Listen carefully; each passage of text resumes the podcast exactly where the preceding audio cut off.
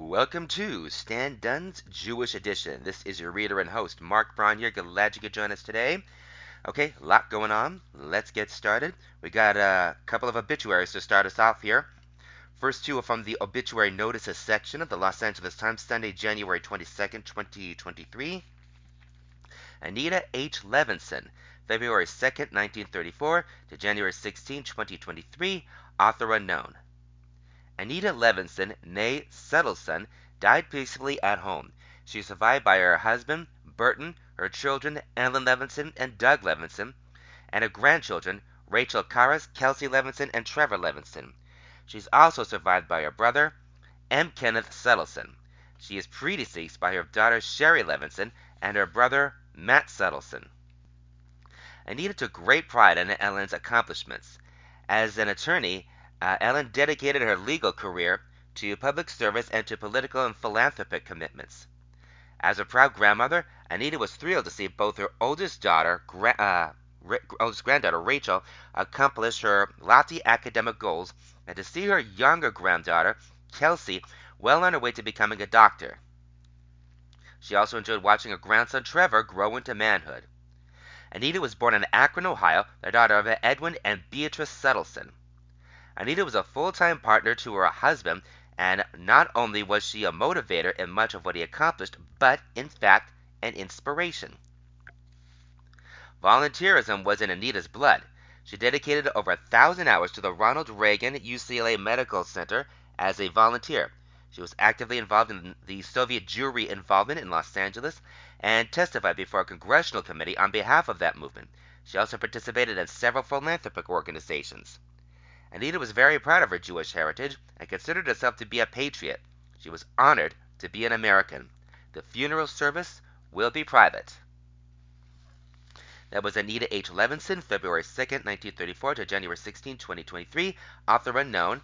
And we have another one here from the Florida, this is called Florida Dita Jacobson, October 27, 1938 to January 6, 2023, author unknown. Dita was born in Chicago, the second of three children. Her older sister coined the name because she had trouble saying Florence and the name Dita stuck throughout her life. Her family moved about and settled in Santa Monica in the early 1950s where she attended St. Uh, Monica and Notre Dame High School.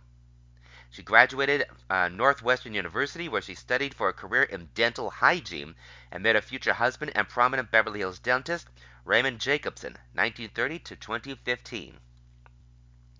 After beginning a career in 1959 as a dental hygienist in Pacific Palisades, Dita married Ray in 1960 and had three children, Eric, James, and Nancy, over the next 12 years. She was a devoted wife and mother who juggled the many aspects of parenting with joy and dedication. When she wasn't working, she filled her time uh, attending to her children's activities, doing charitable endeavors. She was continually active in many charities during her life, including the National Charity League Los Angeles Founder Chapter, the Ebell, Santa Monica Westside Charity League, ARCS Foundation, as well as being a member of the Daughters of the American Revolution. Dita always exhibited exceptional artistic talent, and, the, and this ability she pursued with passion her entire life. She entered a drawing contest in her early teens and won first prize, which was personally presented to her by Walt Disney. In the early 1970s, she signed up for a class at Brentwood Art, uh, at the Brentwood Arts Center, and she had retired from, den- from dental hygiene and was looking to rekindle her love of art. This proved to be her calling. Within a year, Dita was offered a teaching job at the art school, which she happily accepted. She had a knack for teaching and quickly became a fixture at the Brentwood Art Center. Her tenure as a teacher lasted more than 45 years. During that time, she not only taught countless students art history, she created several series of original artwork. Most of these series re- uh, received gallery exhibitions, including a Barnsdall Art Gallery exhibit in 1992. Later, she was a founding member of TAG, the Artist Gallery. Additionally, she fed her love of travel by coordinating several art tours and painting excursions to France and Italy uh, with students and colleagues. Well loved by her students and generous with her time, she always helped them to advance their own individual styles and achieve their desired results. For more information on Dita's art career, please visit www.ditajacobson.com. Dita is survived by her three children and a brother, as well as several nieces and nephews. Her passing has dimmed all of our lives by the loss of her vibrant smile, sparkling sense of humor, and vivid inner light. An interment ceremony is scheduled for 2 p.m. January 30, 2023 at Woodlawn Cemetery in Santa Monica for family, friends, students, and colleagues who may wish to attend. That was Florence Dita Jacobson, October 27, 1938 to January 6, 2023, author unknown, and both of those were from the obituary notices section of the Los Angeles Times for Sunday, January 22nd, 2023. All right, and here is one more obit from the obituary notices section of the Los Angeles Times, Thursday, January 26, 2023. Joel Altschul, uh, December 21st, 1933 to January 23rd, 2023. Author unknown. Joel Altschul was born in Brooklyn on December 21, 1933 to Al and Claire Altschul. They moved to Los Angeles when he was 13 years old, right after Joel's bar mitzvah. Joel worked hard from a young age, delivering newspapers and working for a local pharmacy. He attended UCLA and dropped out after his sophomore year to help his father with the famous department store downtown. He then served a year in the Army, and it was his best friend from uh, from his troop, Sid Castor, who set him up on a blind date with Herma Goldstein. May her memory be a blessing. After the first date, Herma told her mother that she was going to marry Joel. Nine months later, on uh, November 1st, 1958, they were married in Brentwood at Brentwood Country Club. Herma used to say, if it weren't for me, Joel would still be on Hesby Street in his parents' house. They loved each other, dear, uh, loved each other dearly, and were married for 63 years. While working at the famous department store, Joel had the idea to use the sewing machines there to turn some extra nylon from tent repairs into duffel bags.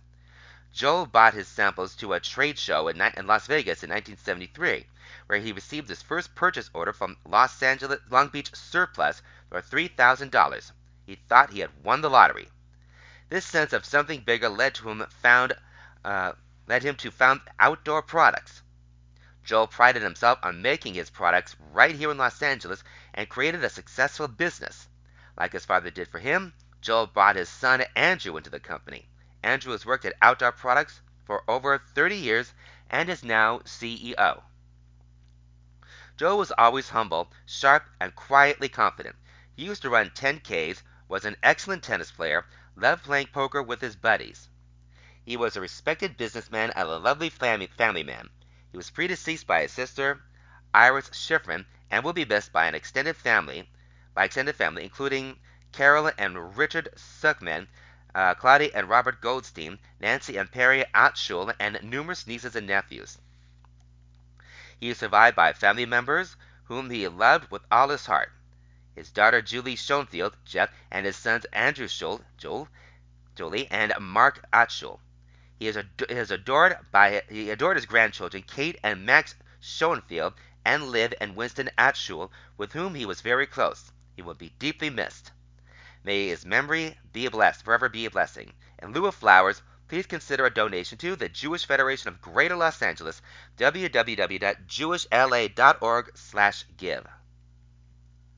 That was Joel Altschul, December uh, 21st, 1933 to January 23rd, 2023, from the obituary notices section of the Los Angeles Times, Thursday, January 26, 2023.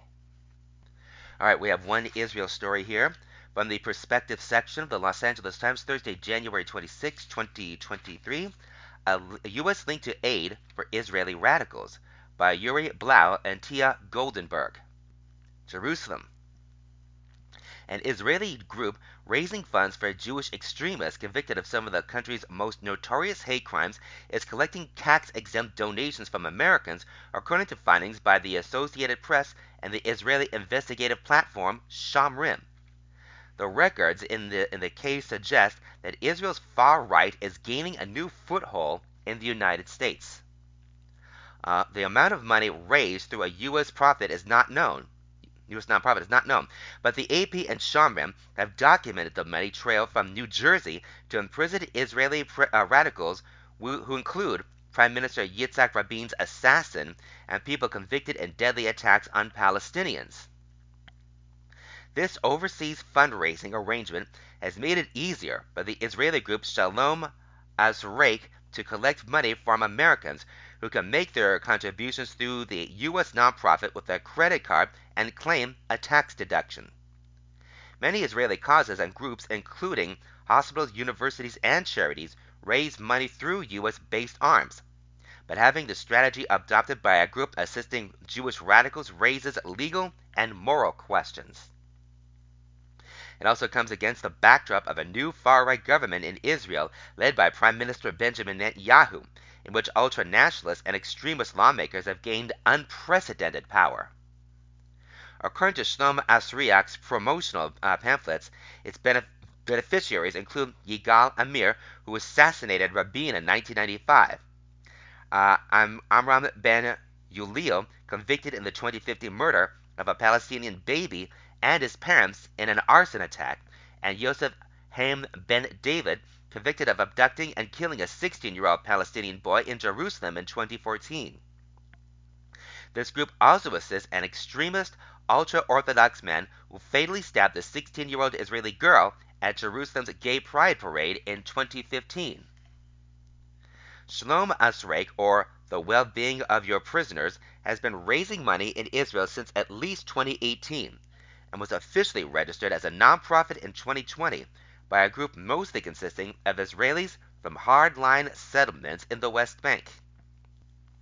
At least five of the group's seven founders have been questioned by Israeli authorities for crimes related to their activities against Palestinians. Some have been arrested and charged.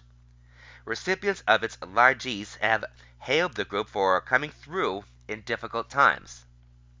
You have no idea how much you help us, the family of Ben, uh, uh, ben the family of Ben Uriel, Ulil, who is serving three life sentences, wrote in a handwritten letter book, hand letter posted to the group's on the group's Facebook page. Being a relatively new organization, Shlomo Azriak provides little data in its official filing to Israel's nonprofit registry and does not indicate how much money it has raised. But in its promotional flyers, as reported recently by Israeli Channel 13 News, the organization indicated that it has raised about 150 shekels, about $43,000. Israeli nonprofits have long sought funding abroad, with the U.S. a major source. Figures published by Noga Zivan, a consultant for nonprofits in Israel, indicate that between 2018 and 2020, Jewish American donation, donations uh, organizations have donated $2 billion to Israel annually. Israeli right-wing groups have long raised funds in the U.S., but Dvir Kariv, a former official with Shin Bet, Israel's domestic security agency which deals with Jewish violence, said it was unusual for extremist Jews such as the ones who run Shlom uh, to do so. He said the group appears to have taken a cue from other far-right Israeli groups, particularly Kach, an anti-Arab racist group that was once banned as a terrorist organization in the U.S., but that Kariv said was adept at raising money there decades ago. Itamar Ben Gvir, a senior cabinet minister in Israel's new far-right government, is a disciple of Kach's founder, Rabbi Meir Kahane, who was once barred from Israeli politics. It is unclear uh, when Shlomo Azreik began working with the New Jersey-based World of Tzedakah, a nonprofit that says it works to enable any individual or organization to raise money for their specific cause. Donors in the U.S. can enter the Shlomo Azreik site and click on a link that takes them to a donation page hosted by World of Tzedakah. According to the World of Tzedakah site, fundraisers must list a rabbi and a reference and receive approval from a Lakewood, New Jersey religious committee. There is a monthly charge and a fee for transferring funds to an Israel bank, Israeli bank account, the site says. World of Tzedakah uh, supports other charitable ventures, most of them focus on assisting Jewish families in distress, according to its website. Ellen Aprill, an expert on tax and charities at Loyola uh, Law School in Los Angeles, said convicted criminals and their families could be considered in need and qualify as permissible charitable as a permissible charitable purpose. While supporting other, uh, someone convicted of acts of terrorism could be seen as encouraging criminal activity, that would need to be proved, she said. Marcus Owens, a lawyer who ran the Internal Revenue Service's nonprofit unit in the 1990s, took a tougher stance. The U.S. Department of Justice views assistance to the families of terrorists as a form of material support for terrorism, he said. repeated attempts to reach Shlomo Asriach were unsuccessful.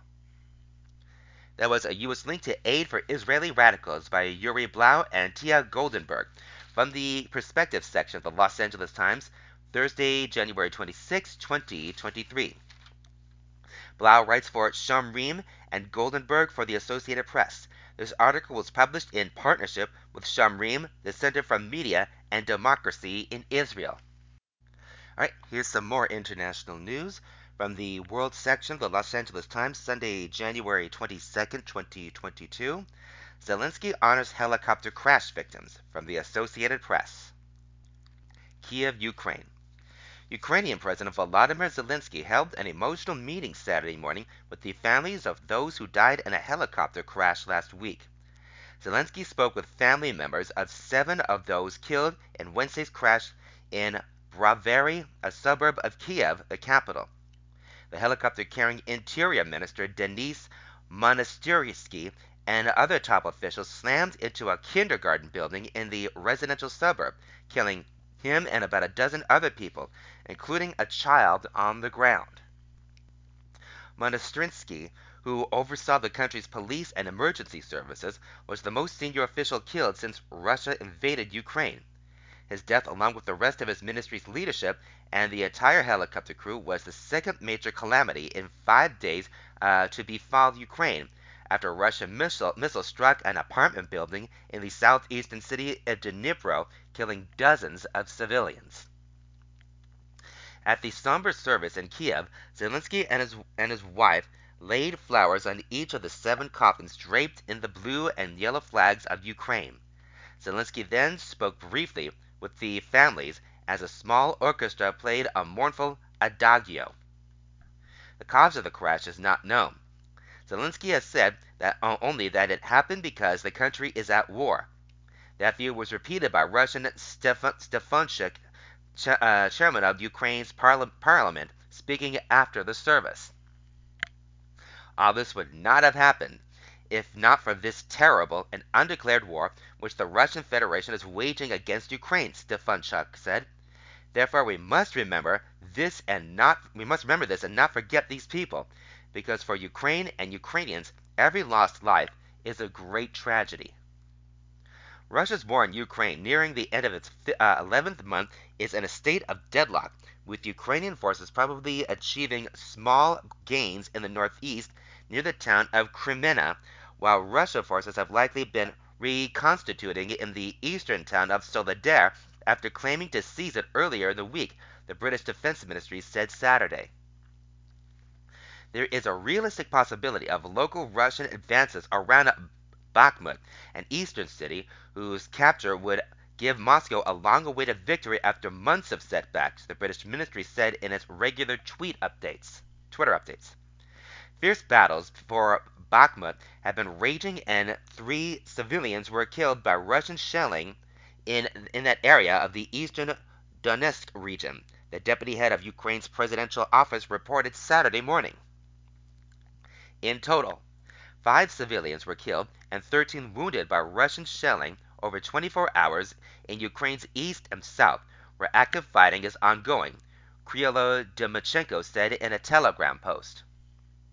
Ukrainian forces overnight repelled Russian attacks in Bakhmut and other parts of the country's embattled east, the military said in a Facebook update Saturday morning. A 60 year old woman died after Russian shells hit her home in the northeastern Kharkiv region, uh, local governor Ola Stengubov said in a telegram update.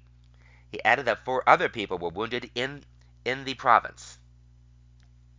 One woman, one woman was also killed in the southern Zaporizhzhia region, where Russian forces launched more than 160 shelling attacks overnight, Governor Alexander Starukh reported in a Telegram post. He said that 21 cities and towns were targeted and that two other civilians sustained injuries. That was Zelensky honors helicopter crash victims from the Associated Press out of the World section of the Los Angeles Times, Sunday, January 22nd, 2023. Well, this past Friday, the 27th, was International Holocaust Remembrance Day, and let's stick with Ukraine. Uh, from this for this one right here, Saturday, January 28, 2023, Ukraine looms over Holocaust ceremony. For survivors of death camps, Russian invasion evokes painful comparisons by Vanessa Gera. Auschwitz, Poland. Auschwitz-Birkenau survivors and other uh, and other mourners commemorated the 78th anniversary Friday of the Nazi German death camp's liberation, some expressing horror that war has again shattered peace in Europe and the lesson of never again is being forgotten. The former concentration and extermination camp was located in the town of Auschwitz in southern Poland, which was under the occupation of German forces during World War II and became a place of systematic murder of Jews, Poles, Soviet prisoners of war, Roma, and other and others targeted for elimination by Adolf Hitler and his henchmen. In all, some 1.1 million people were killed at the vast complex before it was liberated by Soviet troops on January 27, 1945. Today, the site, with its barracks, barbed wire, and ruins of gas chambers, stands as one of the world's most recognized symbols of evil and a site of pilgrimage for millions. Jewish and Christian prayers for the dead were recited at the memorial site, which lies only 185 miles from Ukraine where Russian aggression is creating death and destruction on conflict on the minds of many this year. Standing here today at this place of remembrance, Birkenau, I follow with horror the news from the east that the Russian army, which liberated us here, is waging a war there in Ukraine. Why? Why? lamented survivor Zdzislawa Wolarczyk during observa- observances Friday. Pyotr Zwinski, Auschwitz State Museum director, compared Nazi crimes to those the Russians have committed in Ukrainian towns, including Bucha and Mariupol. He said that they were inspired by a similar sick megalomania that free people must not remain indifferent. Being silent means giving voice uh, to the perpetrators, Zawinski said. Remaining indifferent is tantamount to condoning murder. Russian President Vladimir Putin attended observances marking the 60th anniversary of the camp's liberation in 2005. This year, no Russian official was invited because of the attack on Ukraine. Valentina Matvienko, Speaker of Russia's upper house of parliament, deplored that as a cynical move. They refused to invite the liberators so they could pay tribute to the memory of the victims, she said. Of course, this is very worrying. Rabbi Berel Lazar, one of Russia's two chief rabbis, said not having any Russian invitees was a humiliation for sure because we perfectly know and remember the role of the Red Army in the liberation of Auschwitz. Ukrainian President Volodymyr Zelensky marked the event in a social media post, alluding to his own country's situation. We know and remember that indifference kills along with hatred, said Zelensky, who is Jewish. Indifference and hatred are always capable of creating evil together. That is why it is so important that everyone who values life should show determination when it comes to saving those whom uh, hatred seeks to destroy. An Israeli teacher, Yossi Michael, play, uh, paying tribute to the victims with a teachers' union delegation, said it was important to remember the past. And while he said what is happening in Ukraine is terrible, he felt each case is unique and shouldn't be compared. Italian Premier Giorgia Meloni, whose Brothers of Italy party has its roots in the post World War II neo fascist Italian social movement, called the Holocaust the abyss of humanity, an evil that touched also our country with the infamy of the radical laws of 1938. Bogdan uh, Bartnikowski, a Pole who was 12 when he was transported to Auschwitz, said his first images he saw on television last February of refugees fleeing Russia's invasion of Ukraine triggered traumatic memories. He was stunned seeing a little girl in a large crowd of refugees holding her mother with one hand and grasping a teddy bear in the other. It was literally a blow to the head for me because I suddenly saw, after almost 80 years, what I had seen in a freight car when I was being transported to Auschwitz. A little girl was sitting next to me, hugging a doll to her chest, said Bartowinski, now 91. Bartnikowski was among several survivors of Auschwitz who spoke about their experiences to journalists Thursday. Another, Stefania Wernik, who was born at Auschwitz in November 1944, less than three months before its liberation, spoke of Auschwitz being hell, a hell on earth. She said when she was born, she was so tiny that the Nazis tattooed her number 89136 on her thigh. She was washed in cold water, wrapped in rags, and subjected to medical experiments. And yet her mother had abundant milk, and they both survived. After the war, her mother returned home and reunited with her husband, and the whole village came to look at us and said it's a miracle. She appealed for no more fascism, which brings death, genocide, crimes, slaughter, and loss of human dignity. Among those who attended Friday's commemorations was Doug Emhoff, the husband of U.S. Vice President Kamala Harris. Emhoff, the first Jewish person to be married to one of the top two nationally elected U.S. officials, bowed his head at an execution wall at Auschwitz, where he left a wreath of flowers in the U.S. and the, in the U.S.'s flag's colors and the words, "From the people of the United States of America." The Germans established Auschwitz in 1940 for Polish prisoners. Later they expanded the complex, building death chambers and crematoria where Jews from across Europe were brought by train to be murdered.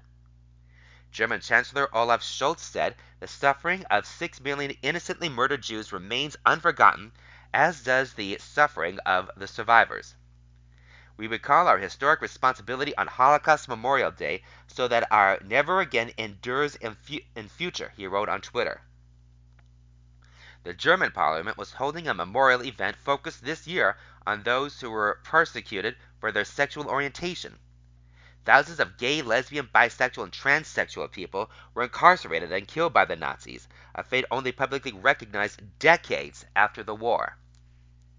Elsewhere in the world on Friday on Friday events elsewhere in the world on Friday, events were planned to mark International Holocaust Remembrance Day, an annual commemoration established by a United Nations resolution in 2005. That was Ukraine Looms Over a Holocaust Ceremony by Vanessa Gera, from the Los Angeles Times, Saturday, January 28, 2023. Gera writes for the Associated Press. All right, here's another one from the Perspective section of the Los Angeles Times, Saturday, January 28, 2023. World War II era map sparks treasure hunt in Dutch village. Prospectors hope to find stolen jewelry supposedly buried by Nazi soldiers by Alexander Furtula. Ommeren, Netherlands a hand-drawn map with a red X purportedly showing the location of a buried stash of precious jewelry looted by the Nazis from a blown-up bank vault has sparked a modern-day treasure hunt in a tiny Dutch village more than three quarters of a century later. Wielding metal detectors, shovels, and copies of the map on cell phones, prospectors have descended on Ommeren, population 715, about 50 miles southeast of Amsterdam, to try to dig up a potential World War II trove based on the drawing first published January 3rd. Yes, it is of course specul- uh, spectacular news that has enthralled the whole village, local resident Marco uh, Rudvelt said, but not only our village, also people who do not come from here. He said that all kinds of people have been spontaneously digging in places where they think that treasure is buried with a metal detector. It wasn't immediately clear if authorities could claim the loot if it was found or if a prospector could keep it. So far, nobody has reported finding anything.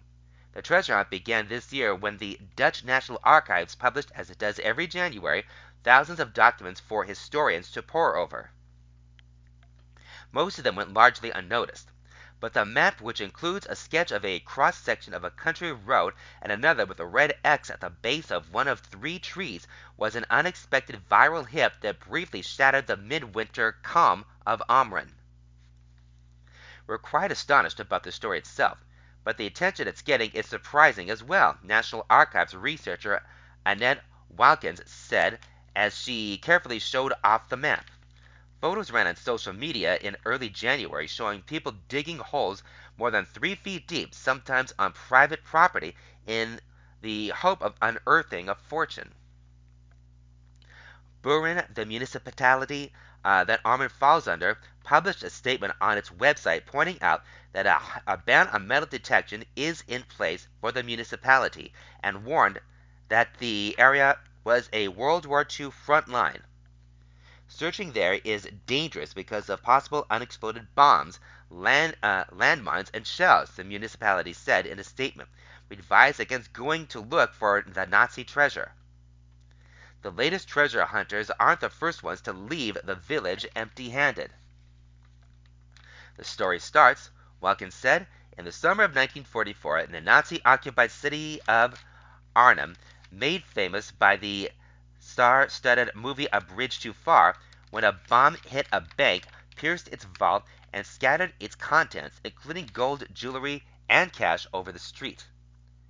German soldiers stationed nearby pocket what they can, what they can get, and keep it in ammunition boxes.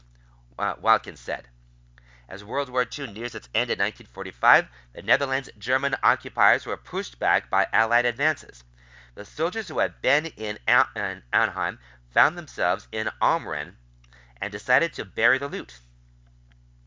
Four ammunition boxes, and then just some jewelry that was kept in handkerchiefs or even the cash money folded in. And they buried it right there, she said, citing an account by a German soldier who was interviewed after the war by Dutch military authorities in Berlin and who was responsible for the map.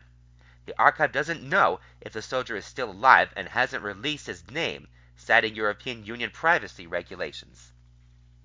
Dutch authorities, using the map and the soldier's account, went hunting for the loot in 1947. The first time the ground was frozen solid and they made no headway. When they went back after the thaw, they found nothing, Waalkens said.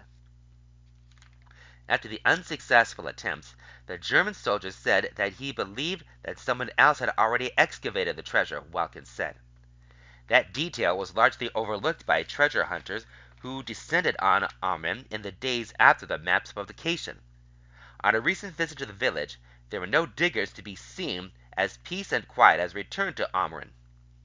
But the village's brief rush with fame left a sour taste for some residents. Ria Van Tool uh, Van Neerbos said she didn't believe in the treasure story, but understood why some did.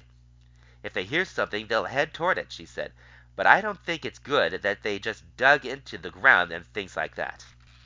That was World War II era map sparks treasure hunt in Dutch Village by Alexander Furtula from the perspective section of the Los Angeles Times, Saturday, January 28, 2023. Furtula writes for the Associated Press.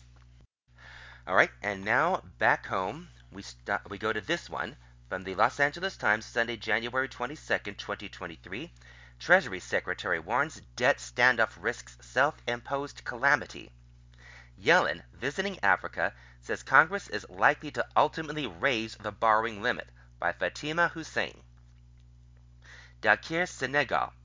U.S. Secretary Treasurer uh, Treasury Secretary Janet L. Yellen said Saturday that she expects Congress will ultimately vote to raise America's debt limit, but that House Republicans' demands for spending cuts in return are very irresponsible and risk creating a self imposed calamity for the global economy. The Biden administration and GOP lawmakers have been at loggerheads uh, over increasing the federal government's legal borrowing capacity. The government hit the current 31 uh, 31.381 trillion debt cap Thursday, forcing the Treasury Department to take extraordinary accounting steps to keep the government running. In an interview with the Associated Press during her trip to Africa, Yellen said that threatening to withhold approval for a higher debt limit unless there are spending cuts was a very irresponsible thing to do and could have serious consequences even before the day of reckoning. It is possible for markets to become quite concerned about whether or not the U.S. will pay its bills, she said, pointing to the negative economic uh, effects of the 2011 debt show, uh, showdown. A default, Yellen said, would be a self imposed calamity in the United States and the world economy. The Treasury's extraordinary measures mean the government should be able to operate into June, uh, when the limit must be increased to avoid potentially significant economic damage. Yellen said she has not spoken with newly elected House Speaker Kevin McCarthy, Republican of Bakersfield. He has yet to spell out the size and targets of the cuts he, he contends are needed. President Biden and administration officials have called for a clean increase to the debt limit, one that is not linked to cuts, saying an extended impasse could lead to a deep recession that would echo worldwide if faith is lost in the U.S. government's credit. Congress needs to understand that this is about paying bills that have already been incurred by decisions with this and past Congresses, and it's not about new spending, Yellen said. She said she believes in making sure debt levels are sustainable, but it can't be negotiated over whether or not we're going to pay our bills. Yellen says she believes the situation ultimately will be diffused because lawmakers can appreciate the escalating danger if the federal government is unable to pay its bills. Crashing financial markets, uh, mass firings, and an economic downturn that could jeopardize America's standing in the world. The Treasury Secretary said officials from the White House and her department are meeting to discuss possible paths forward. And we will have discussions with members of Congress to try to understand what they see as a path forward. The White House said Friday that Biden looks uh, forward to discussing a range of topics with McCarthy, but did not mention an invitation or a date for a meeting. Yellen said the administration's position remains to not negotiate over the debt limit. She did not detail possible administration strategies to ensure the ceiling is raised. Congress has to do it, she said. It has to be done. It can't be something that's contingent on cuts. Yellen sat down for the interview Saturday in the middle of a, continent spanning trip in which she met with her Chinese counterpart in Switzerland before heading to Senegal, Zambia, and South Africa. The Biden administration is signaling support for improving the economies of African countries, many of which have young populations that will make those nations uh, the drivers of growth in decades to come. At an African uh, Nation summit in Washington last month, Biden said he would visit the continent this year. Before the interview, Yellen went to Senegal's Gorée Island, where she toured a building known as the House of Slaves that was a center for the Atlantic slave trade that defined much of U.S. history. The economist and former Federal Reserve Chair has emphasized her desire to reduce racial and income inequality, an element of the systemic racism tied to slavery and its aftermath of segregation. For Democrats, the issue is not just a matter of social justice, but political pragmatism, given that black voters are a key constituency. Yellen said the administration has not turned to reparation payments or programs for slaves' descendants. We have a program to try to address these issues that involves many positive steps and adjustments and increasing opportunity, she said. The administration is trying to appeal to African countries on moral terms, saying aid and loans from the U.S. will be transparent and fair in ways that Chinese investments have not. Relations between the U.S. and China, the world's two largest economies, have become increasingly antagonistic amid China's friendship with Russia, the persistence of the coronavirus, and open globalization that has given way to national security priorities. The last two U.S. administrations have challenged China's trade practices, with the Biden administration limiting advanced computer chip exports as it tries to boost the U.S. sector. We want to make sure that we don't create the same problems that Chinese investment has sometimes created here. That we have projects that really bring broad-based benefits to the African people and don't leave a legacy of unsustainable debt.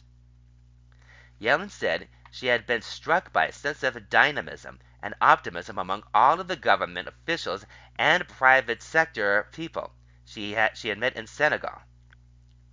She pointed to female entrepreneurs who have received who have received seed money through the Senegalese government. There's a kind of vibrancy about the country and a can-do spirit that we saw, Yellen said. They're coming up with very innovative and original ideas about what they can do to both satisfy local needs and find a global market. That was Treasury Secretary Warren's debt standoff risks self-imposed calamity by Fatima Hussein from the Los Angeles Times, Sunday, January 22, 2023. Hussein writes for the Associated Press. AP writer Josh Boak in Baltimore contributed to this report. And now we move on to a change in position from the Nation section of the Los Angeles Times, Monday, January 23, 2023. Jeff Zients, Z I E N T S, is expected to be named as Biden's chief of staff. The administration's former COVID 19 response czar will replace Ron Klain by Zeke Miller, Michael Balsamo, and Seung Min Kim. Washington. President Biden is expected to name Jeff Zients, who ran the administration's response to the COVID 19 pandemic, at the start of Biden's term as Chief of Staff, according to two people familiar with the matter.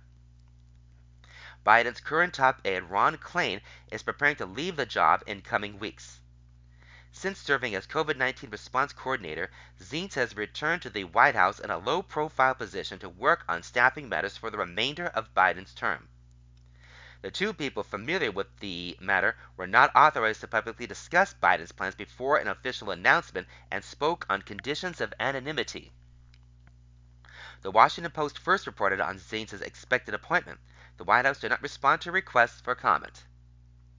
The change at the highest levels uh, of staff comes as Biden passes his two year uh, mark in office and pivots to a defense stance against the House Republican majority, hungry for to investigate his administration's actions and his family.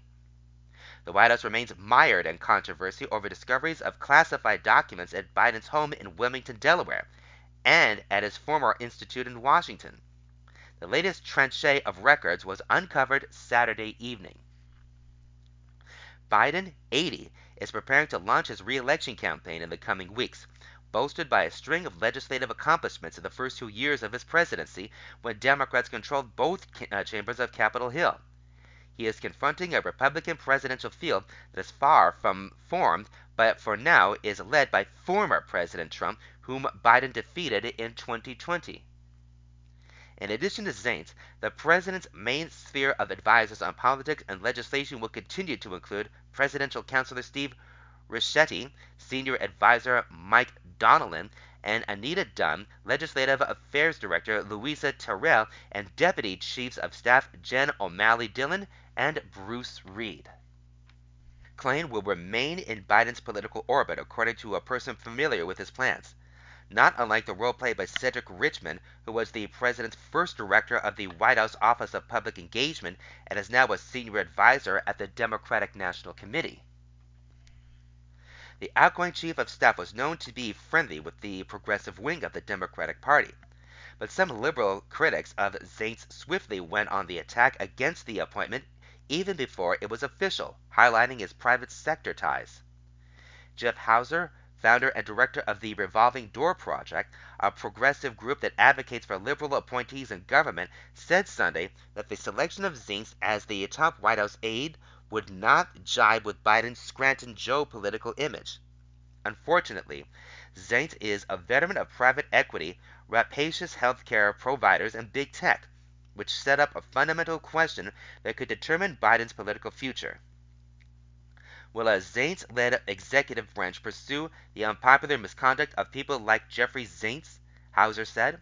It would be against Zients' character to pursue corporate lawbreaker, lawbreaking, but it is also the only way Biden can retain the mantle of populist against the likes of Florida Governor Ron DeSantis and Trump.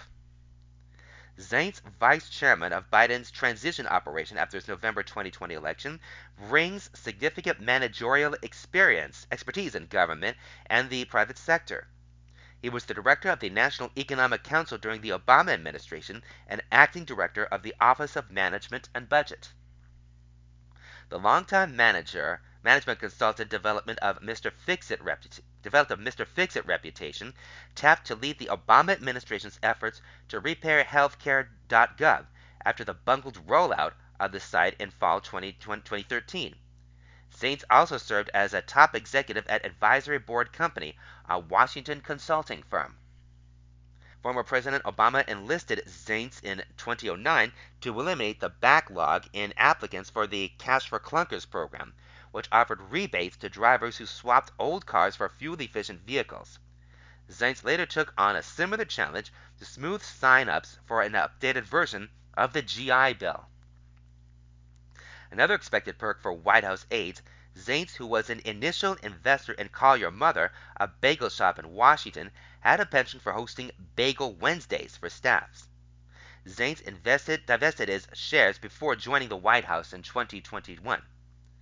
Zients and his deputy on the White House's pandemic response team, Natalie Quillian, left the Biden administration in April. Biden thanked him for stunning and consequential progress battling the pandemic. When Jeff took this job, less than 1% of Americans were fully vaccinated. Fewer than half our schools were open, and unlike much of the developed world, America lacked any at home COVID tests, Biden said when the White House announced Zients's departure last year. Today, almost 80% of adults are fully vaccinated. Over 100 million are boosted. Virtually every school is open, and hundreds of millions of at home tests are distributed every month. was Jeff Zients is expected to be named as Biden's chief of staff by Zeke Miller, Michael Balsamo, and Seung Min Kim. From the Nation section of the Los Angeles Times, Monday, January 23, 2022, 23. Miller, Balsamo, and Kim write for the Associated Press. All right, we have one more national story here from the world section of the Los Angeles Times Thursday, no, Tuesday, January 24th, 2023. Blinken steps into volatile conflict in Caucasus region. U.S. demands that Azerbaijan open a disputed corridor for Armenia to access Nagorno-Karabakh by Tracy Wilkinson. Washington. Wading into a festering conflict in the volatile Caucasus region, the United States top diplomat on Monday demanded that Azerbaijan open a disputed corridor to Armenia before its closure results in a humanitarian disaster. The Lachin Corridor is the only land link between Armenia and the breakaway enclave of Nagorno Karabakh, which is within Azerbaijan but populated by ethnic Armenians. The two countries have frequently clashed over the territory. A war two years ago killed nearly 7,000 soldiers and displaced tens of thousands of civilians in a matter of weeks. U.S. Secretary of State Anthony J. Blinken telephoned Azerbaijan's President Ilham Aliyev to urge the immediate reopening of the four mile corridor to commercial traffic, spokesman Ned Price said. He underscored that the risk of a humanitarian crisis undermined prospects for a peace between Armenia and Azerbaijan, Price said. The Biden administration is under pressure from same, some members of Congress who have voiced support for Armenian causes, such as labeling the early 20th century slaughter of Armenians under the Ottoman Empire as a genocide. In a letter to Blinken 11 days ago, Senator Robert Men- uh, Menendez, Democrat of New Jersey, who chairs the Senate Foreign Relations Committee, accused Azerbaijan of blocking the movement of 120,000 Nagorno Karabakh residents, effectively holding them hostages. This blockade is imposing devastation on an already vulnerable region, Menendez wrote, by creating severe food and medicine shortages over the last month. The letter was co-signed by Senator Jack Reed, Democrat of Rhode Island, who chairs the Senate Armed Services Committee. Azerbaijan maintains that transit is being disrupted by protesters who are angry over illegal mining in the area, perpetrated, perpetrated by Armenians. But Menendez and other U.S. and European officials and pro Armenian activists in the U.S. say the blame lies with Ali- Aliyev. The truce in late 2020 was brokered in large part by Russia, which deployed a contingent of troops to keep the peace. However, by most accounts, they have not acted to open the corridor, leaving, the, leaving to questions, leading to questions about their role. Some observers think the war in Ukraine has sapped Russia's willingness to provide robust monitoring in Azerbaijan and, and Armenia. But officials in the US and Europe worry that Azerbaijan and Armenia could easily slip back into armed conflict, which could spark a wider war. Russia was traditionally an ally of Armenia, and Azerbaijan is backed by the North Atlantic Treaty Organization member Turkey. As a further complication, the U.S. is at odds with Turkey on several issues, including NATO expansion and fighter jets that Ankara wants to purchase. Additionally, Turkey has become an increasingly, increasingly friendly with Moscow. Blinken met with former Minister of Armenia and Azerbaijan in, in September on the sidelines of the US UN General Assembly. A brief spasm of fighting had broken out, but the meeting apparently produced little more than a pledge to work for peace without a roadmap for doing so. That was Blinken Steps into volatile conflict in Caucasus region by Tracy Wilkinson, from the World section of the Los Angeles Times for Tuesday, January 24th, 2023. Okay, now let's go to this special interest story here from the California section of the Los Angeles Times, Sunday, January 22nd, 2023. At 109, Maury pushes back on the limits of age by Steve Lopez. Maury Marcotte didn't respond right away when I emailed him recently, which made me worry a bit so I reached out to his son, Steve Marcotte, who reassured me that his father was fine and about to celebrate his 109th birthday. He is amazing, Steve said. He watches CNN and we talk politics. He has a solid grasp of what is going on. I met Maury a decade ago when he sent an email inviting me to have a cup of coffee with him at the LA Department of Water and Power cafeteria across the street from his downtown condo. Since then, we've stayed in touch and he's been busy. At hundred, the retired machinist and appliance repairman had his first art show when a gallery owner discovered his collection of scrap metal sculptures. At 103, he finished a memoir titled Keep Breathing, his answer to anyone who asked him the secret to a long life. Maury is a shot of inspiration for me, and for anyone who wants to believe it's possible to keep pushing back against the inevitable. But at the same time, I don't know if I'd have the courage or desire to last into triple digits. The privilege of aging does not come without compromise and loss, and I doubt I'd be very good at it either. UCLA psychologist Steven Sideroff says that as the population of aging people swells, we do, we do well to consider how we live in addition to how long we live. We don't want to simply extend old age if it means more years of disability and dementia, Sideroff said. Increasing one's health span, unlike lifespan, means staying healthy and functioning as long as possible, and reducing the time at the end of life where you are disabled in one way or another. Maury is blessedly beating the odds, still relatively healthy and sharp. But the man who used to enjoy world travel and touring Los Angeles by bus and on foot has physical limitations now. He has lost much of his hearing and has around the clock care from a team of aides. Steve, who is approaching 80, and his sister Judith Hanson, 81, watch their father turn the pages of yet another calendar and find themselves reflecting on their own longevity, quality of life, and the costs of growing old. When you see someone you know and love getting old and you see what's happening to them, uh, that opens up discussions I'm having with people my age and older, Steve said. His own short term memory isn't what it used to be, Steve told me, and he's dealing with prostate health issues like so many men his age. Even those who live a healthy, a healthful lifestyle, luck is key and decline is guaranteed as you age, and Steve finds himself reflecting on the non negotiable nature of mortality. An important topic everyone wants to shove under the rug is the cost of keeping someone alive, he said. And do they really want to live? Maury certainly does, and luckily he saved and invested well, and an inheritance helped pay, pad their retirement fund. That's a good thing because in his home care costs his home care costs roughly $14,000 a month, Judy said. At that price, most retirees won't have enough money to get to 89, let alone 109. So when where so where will they go and who will care for them? There's so many parts to this whole thing of getting old, said Judith, who lives in Seattle. I don't want to have to depend on someone 24 7. What I want is some sort of group living, where everyone is connected somehow. Steve, who lives on the west side and visits his father once a week, has a similar view. Do I want to live like Dad, who, who's kind of trapped in his condo? I don't know, he said. I might rather be in a place where a bunch of other people are living, even though a lot of them would be dying every day.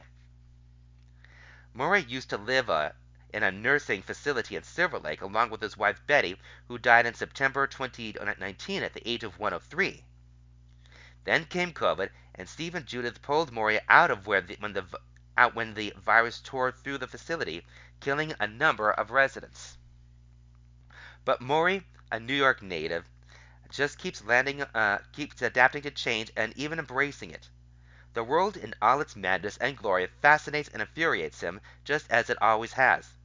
He gets up in the morning and reads the LA Times, and later in the day he watches the news on television. He's thinking all the time, Judith said, and often writing down whatever pops into his head. A couple of years ago, when I told Maury I was writing a book about aging and retirement and asked for his thoughts, he said he'd prefer to answer by letter. Not long thereafter, a fat envelope arrived at my house. Inside I found three separate folded handwritten letters answering my question. He has this intense curiosity about everything, and to me that's what keeps him going, Steve said. During Steve's weekly visits, the routine was for was for Maury to hand over his writings, and Steve would have them typed up and added to Maury's blog, which covered everything from a fond memory of a favorite waitress at Canter's Deli to a withering indictment of Vladimir Putin. A former caretaker once told me Maury was up in the middle of the night writing about the George Floyd murder. One day I picked up 42 handwritten yellow pages from the previous seven days, Steve said. In handwriting you could actually read. Steve noted that Maury is writing less off, often of late, and he's a bit concerned about that. But when I dropped by Maury's 109th birthday party on January 11, he looked pretty much like the guy I had seen at his 108th birthday party. Maury wears headphones, and I spoke into a microphone so he could hear me. I congratulated him, and we caught up on mutual friends. This and that. He took my hand in his, it was a good, solid squeeze, and introduced me to his caretaker, Rosario Charito Reyes. His level of coping with frustration in the face of life events is enormous, Reyes said. He enjoys every breath.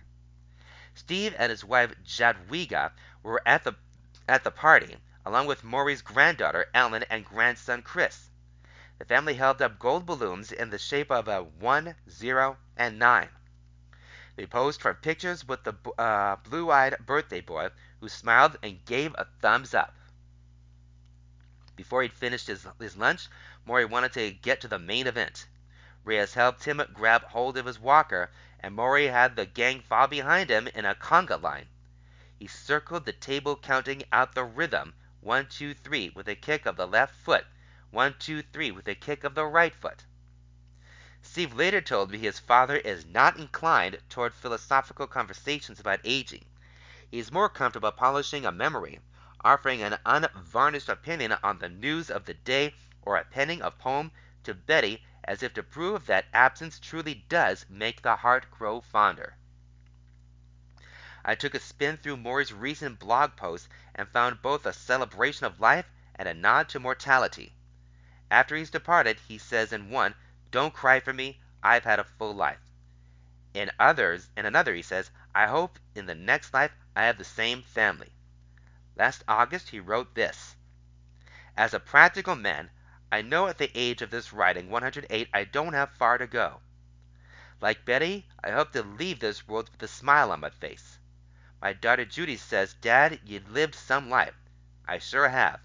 Like it or not, I will leave footprints in the shifting sands of time. Millions have done so before me. Good luck, Maury.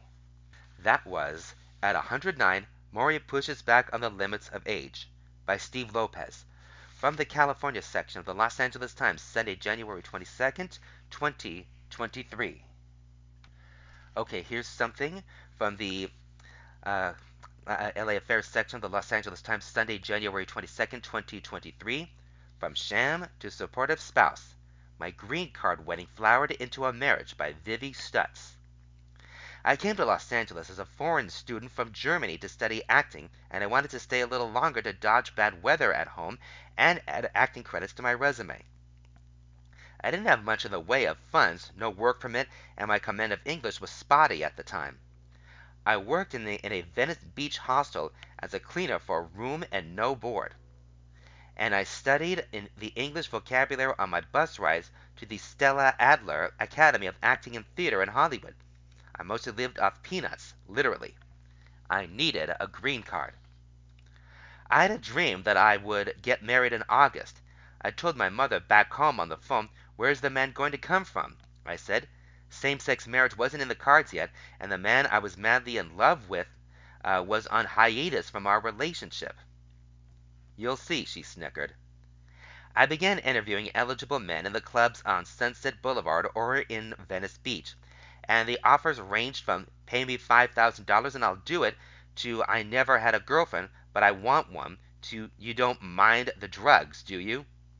This isn't going to work out, I told my mother. I wanted a green card and a bit of romance, not to commit to a not to commit a crime while being tied to a psychopath for 2 years. I pinched pennies to see an immigration lawyer. Every time I got got in my beat up car to sign the fishy contract, uh, my car broke down and I had to start saving all over again. I had a dream that I was going to be in a relationship with a man who gave me a kitten even though he didn't like cats. A letter arrived from a friend in Australia. She was spending a year as a foreign student at UCLA when I visited her and fell in love with Southern California. She had broken up with her college boyfriend and he was heading he was headed back home to LA. I remember him. He was a nice guy who drew me maps for bus rides and was patient with my lack of English. She introduced him the first day I stepped off the plane in Los Angeles International Airport. He wanted to live in Germany for two years. Perhaps I could help him? I sure could. He agreed to marry me and live together for the required two years of wedded bliss. We headed to Germany uh, soon after. The night before the not really wedding, I got cold feet and almost changed my mind. We won't be married forever, my not ready, not ready, not really groom assured me. We were married at City Hall in Van Nuys, dressed, up as punks with fetish bridesmaids to mock the ordeal. Afterward, we barbecued in Topanga State Park with friends to celebrate that I could stay. We moved into a studio in the Fairfax district and furnished it with finds off the street. Added my name to his bank account because his account had funds and mine didn't, and took lots of pictures of good times together across Southern California to show during the green card interview. My not really husband gave me a kitten. He didn't like cats until they changed his mind. Acting school didn't yield a living wage. My not really husband offered encouragement and money so I could pursue my Californian passions and start a personal training business in Silver Lake. His art degree from UCLA didn't li- yield a living wage either, so I supported him through university to, by finding creative solutions on a budget and moving us from Fairfax to Long Beach and back to Silver Lake until he became a teacher. We never shared a last name. Uh, after a decade of not really being married, I got angry when he called me his wife. I hadn't gotten a ring, so he gave me one. I began fantasizing about going to college as well. Attending university uh, was out of reach in Germany because my grades had been poor, and by then I was well into my 30s and too old to gain admission to higher education by German standards. My, my not really husband uh, helped me learn English so I could read textbooks. He said I taught he says I taught myself, but his unyielding support opened doors in my mind that had been shut. He tutored me, and I received my first A in math. I followed up with a master's degree in counseling psychology, and he tutored me in statistics. He supported me with his shiny new wages so I could attend school, work part time, and still fly home to see my aging parents. My parents died shortly before the pandemic, and I lost my personal training business due to the COVID 19 shutdowns. The time has come to make good on the agreement that my not really husband could live in Germany for two years. We shipped our belongings and five pets to my mother's home in a small German town during the shutdown we decided to live as expat digital nomads, and I embarked on completing a telehealth internship as a mental health therapist. I never said I do. He never proposed. We haven't been married forever, but we celebrated our 23rd anniversary last summer. I'm starting to think that this might turn into my forever. The idea is giving me cold feet. Official commitment is just so traditional, even if you love someone. Tradition isn't what I was looking for when I uh, boarded that fateful first flight to Los Angeles, but I'd go for serendipity any time. That was From Sham to Supportive Spouse by Vivi Stutz from the LA Affairs section of the Los Angeles Times, Sunday, January 22, 2023. The author is an EMDR therapist and a writer of fiction and nonfiction. She is currently a digital nomad who divides her time between Los Angeles and Germany. Her website is vivistutz.com. LA Affairs chronicles the, the search for romance and love in its glorious expressions in the LA area. We want to hear your true story. We pay $300 for a published essay. Email laaffairs at latimes.com. You can find past columns at latimes.com slash laaffairs. All right, let's get into some entertainment news, starting with this from the calendar section of the Los Angeles Times, Sunday, January 22nd, 2023. In Therapy with Phil Stutz, Shrink to the Stars. Revelations from a critic's hard to get session with the beloved therapist. The subject of a new doc by his patient, Jonah Hill. By Charles McNulty, theater critic. On a recent Sunday uh, morning, while making what I prayed would be a quick run to Target, I received a call from the assistant of Phil Stutz, letting me know that the doctor would be able to see me at 4 p.m. that afternoon. It's not every day that the shrink to the stars finds room in his schedule for a plebeian journalist, so I rushed home with my new utensil organizer, ice trays, and gigantic gigantic uh, package of paper towels and rewatched Stutz, the Netflix documentary that Jonah Hill made about his beloved therapist. Stutz's name, known for decades among entertainment industry elites, circulated more widely after Dana Goodyear wrote a 2011 New Yorker feature about Stutz's work and his collaboration with fellow therapist Barry Michels on their book The Tools Transform Your Problems into Courage, Confidence, and Creativity. A veteran of psychotherapy, I read the book when it came out in 2012 curious about what the authors call their spiritual approach to psychology and wondering if a more action-oriented program might pro- uh, produce results more quickly than my trek through the psychoanalysis, which was just only just getting started after 12 long years, the book engaged engaged my hopes before it was relegated to a lower bookshelf, where it gathered dust amid a small stack of respectable self-help guides. Hill's documentary, which came out in November, lays bare his own insecurities and sorrows, including his feelings about his weight and its impact on his intimate relationships. The raw emotion on display in the film and the loving bond between therapist and patient reignited my interest in Stutz's practical psychology, which mixes the tough love of life coaching with a secular mysticism that aims to connect a suffering uh, individual to a higher power. However, that might be con- however that might be conceived.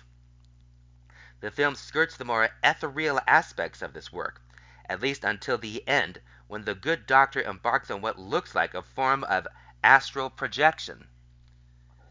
Trained as a psychi- psychiatrist with a New York University medical degree, Stutz is a man of science who follows his intuition. He, he's practiced Poo-Poo's Freudian protocol. Indeed, he developed his theories in reaction to what he felt was the navel-gazing passivity of traditional psychotherapy. the antithesis of the silent shrink, he punctuates his gruff remarks with profanities, speaks liberally about his own struggles in a defiant New York accent, and joshes with his patients as though they were a younger sibling. At one point in the film, Stutz teasingly tells Hill that he's been Im- uh, intimate with his mother, a comment that might get a more traditional psychoanalyst defrocked. But there's a method to Stutz's maverick madness. When Goodyear wrote her article, subtitled A Cure for Blocked Screenwriters, Stutz was seeing patients in his modest apartment in a stucco West Side building that modeled a monastic simplicity for his high powered Hollywood clientele. Those days are over. He now occupies a luminous layer on a high floor of a gated tower in the Century City area. His home office, where he regularly saw patients until Zoom took over the world, is elegantly uh, appointed with books, paintings, and tasteful furnishings. I took a seat on a leather couch while he settled into one of the chairs opposite me, twisting and turning in unpredictable fashion, the product of his restless energy and symptoms of Parkinson's disease, which he talks about openly in the film. A coughing fit had him up again, hunting for cough, drops while I shriveled in my seat, overtaken by my unusual anxieties. I had arrived early at his building, and sat for a few minutes in the lobby using one of his tools to compose myself before meeting him. But I felt extremely self conscious as we began our conversations, my lifelong stammer growing more cumbersome as I extorted myself to just relax. Sensing my discomfort, Stutz sprang into therapeutic action. He threw me a pack of unopened index cards, of unopened index cards, and asked me to unwrap them. He moved beside me on the couch holding a clipboard, and with shaky hands started diagramming essential aspects of his theory that would benefit a case as ostentatious as my own. Partial to communicating key concepts to his patients through schematics, he drew a circle, then asked me to write inside write inside it the words I am. Then he sketched a moon-like figure that was almost spooning the sphere uh, representing me. Inside the shape he wrote the words, You are not. This I am circle is the definition of who you are, he explained. If you let anybody else get inside your head, you've lost your identity. You have to protect this. The you are not shape represents what he calls part X, the enemy. The destructive force, part of the universe, will never be vanquished, but the obstacles and difficulties it throws up can be framed as catalysts for growth. Stutz thinks part of uh, thinks of part X as an uneradicable evil that is always threatening to nullify our being. His work is designed to prevent his patients from falling into the inertia and regression that are the common responses to hardships and unfairness. Okay, but what if the you are not energy has gained entry, enter, entry into the I am sphere and the negativity is coming from inside the house? I posed the questions as disinterestedly as possible, but it was clear I wasn't asking for a friend. The visitor has to be expelled, he said with a barely with barely a pause. And the force that ex, that expels the con- condiments that soars his rage. Just as if you took a piss on my office, I'd say, Get the hell out of here. But this isn't personal rage. It has purpose, which is cleanliness, getting rid of all the bogies. Psychoanalysts, he said, are helpless to tack- uh, tackle this problem. Some of them have done good work, but they can't solve this because they have no plan to admit what the issue is, nor do they have any tools to challenge it. For Stutz, action, not endless speculation, or what he calls loose talk, is the answer. In Western culture, the assumption is I have to have a certain level of success in order to feel good about myself, even to feel human. But it's not true, he says. What you have to do is take action before you know who you are, before you know what's supposed to happen. If you can do that, then you can become confident. My self deprecating remarks, a knee jerk reflex with me, didn't amuse him. Self attack is a sin, and it's an ignorant sin, he said. Not because there's nothing wrong with you, it's that we don't attack ourselves for any reason. We just don't do it, and that's a law. But later, he interrupted the discussion for some encouragement.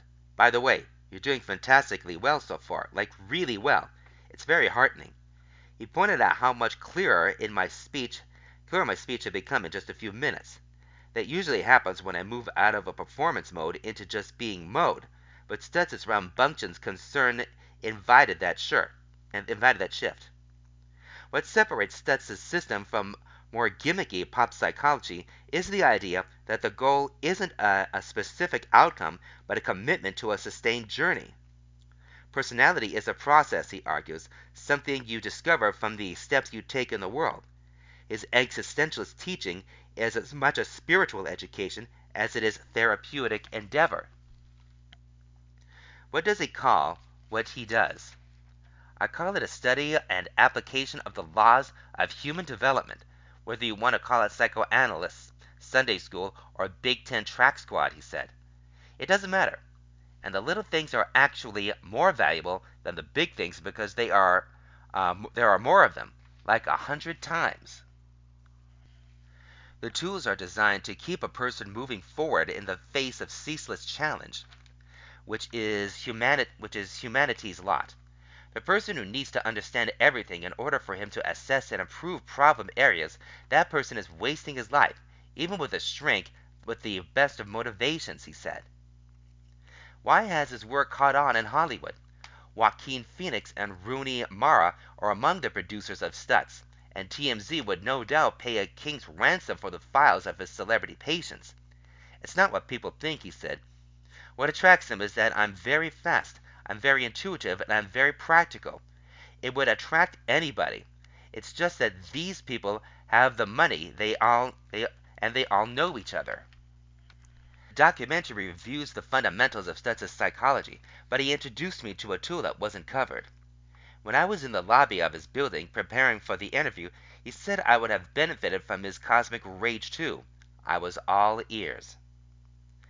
I learned this tool from two actresses in New York, he said. What they would do when they were nervous on, say, opening nights, when there were critics in the house, is that before the show started, they'd stand behind the curtain and scream, Blank you, go back to Jersey, I don't give a blank what you think, you piece of blank. And then they would relax, give a credible rendering of what they were trying to do when the curtain went up. So should I so I should have cursed you out when heading up the elevator? I asked. Some people do it silently, but they radiate rage, and the key of their rage is its 360 degrees, he said. You try to get yourself in this cosmic rage space and then keep it going. The point, I gathered, is to harness our own power by rejecting external definitions of the self, and to see that our actions are stronger than the imagined thoughts of someone else. He, named Carl Jung as a minor influence on his work and Rudolf Steiner as a major influence. Both of these thinkers had an abiding interest in the occult, which Stutz shares. He, the tools he has developed are said to give the user access to higher forces that he avoids discussing in religious terms, but his psychology has an otherworldly dimension, as the film elliptically touches on near the end when he lies down on a bed and grapples with the haunting legacy of his younger brother's death in childhood. How does he feel about the film he spent years making with one of his patients? I'll tell you exactly how I feel. Number one, Jonah is going to be a big time, all time director. That's my first conclusion, he said. But the second is a little different. I thought I did a good job. I wasn't spectacular. Jonah was really spectacular, but even he, with his level of insight and courage, wasn't the highest level of what was going on. The highest level is that God dropped a bomb on Los Angeles. All the truth that came out of the movie wasn't the result of either of us. It was God dropping on us a tremendous opportunity. Noticing that his energy was visibly drained after our intense hour together, I asked if there were any final thoughts he wanted to share before I left. No, actually, he said, unable to resist a touching moment. Don't be in that journalistic mode. Just be humble and do what I'm telling you. And remember, you're an ignorant blank. And that more, more, more is less, less, less. That was fun, he said, as he accompanied me out of his office. I don't think I've ever done an interview like that before. Me either, I replied. That was in Therapy with Philip Stutz Shrink to the Stars by Charles McNulty, theater critic. And from the same calendar section, the Los Angeles Times study January 22, 2023, Writing Past Wrongs on the Set. Marlee Matlin makes her directorial debut on Fox's Accused, creating an atmosphere that nurtures deaf talent in the process, with Soraya Roberts, Etobicoke, Ontario. The set of Marlee Matlin's directorial debut is the quietest I've ever visited. It's not completely absent sound. There's a low murmur, people quietly conferring between takes but it is faint enough that when the DIY air conditioner kicks in and the bag overhead suddenly inflates with a bang, I jump. In the distance I hear action, and I will later hear cut, but otherwise a differentially low volume permeates the space.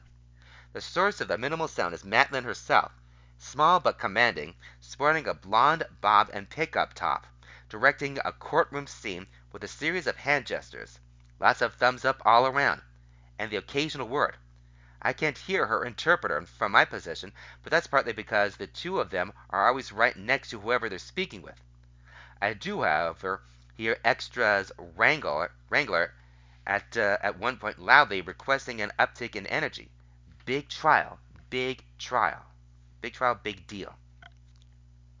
It's the end of June, and we're inside the huge studio complex in Etobicoke, Ontario, on Toronto's west side where filming is underway on Fox's new crime anthology Accused, an adaptation of creator Jim Jimmy McGovern's Cracker uh, 2010 British original. Produced by Sony Pictures Television and premiering Sunday, each episode of the series starts with a character facing a verdict in court, then dives into the story of what led them there. And as, exec- as executive producer Howard Gordon puts it, this is less a whodunit than a what happened.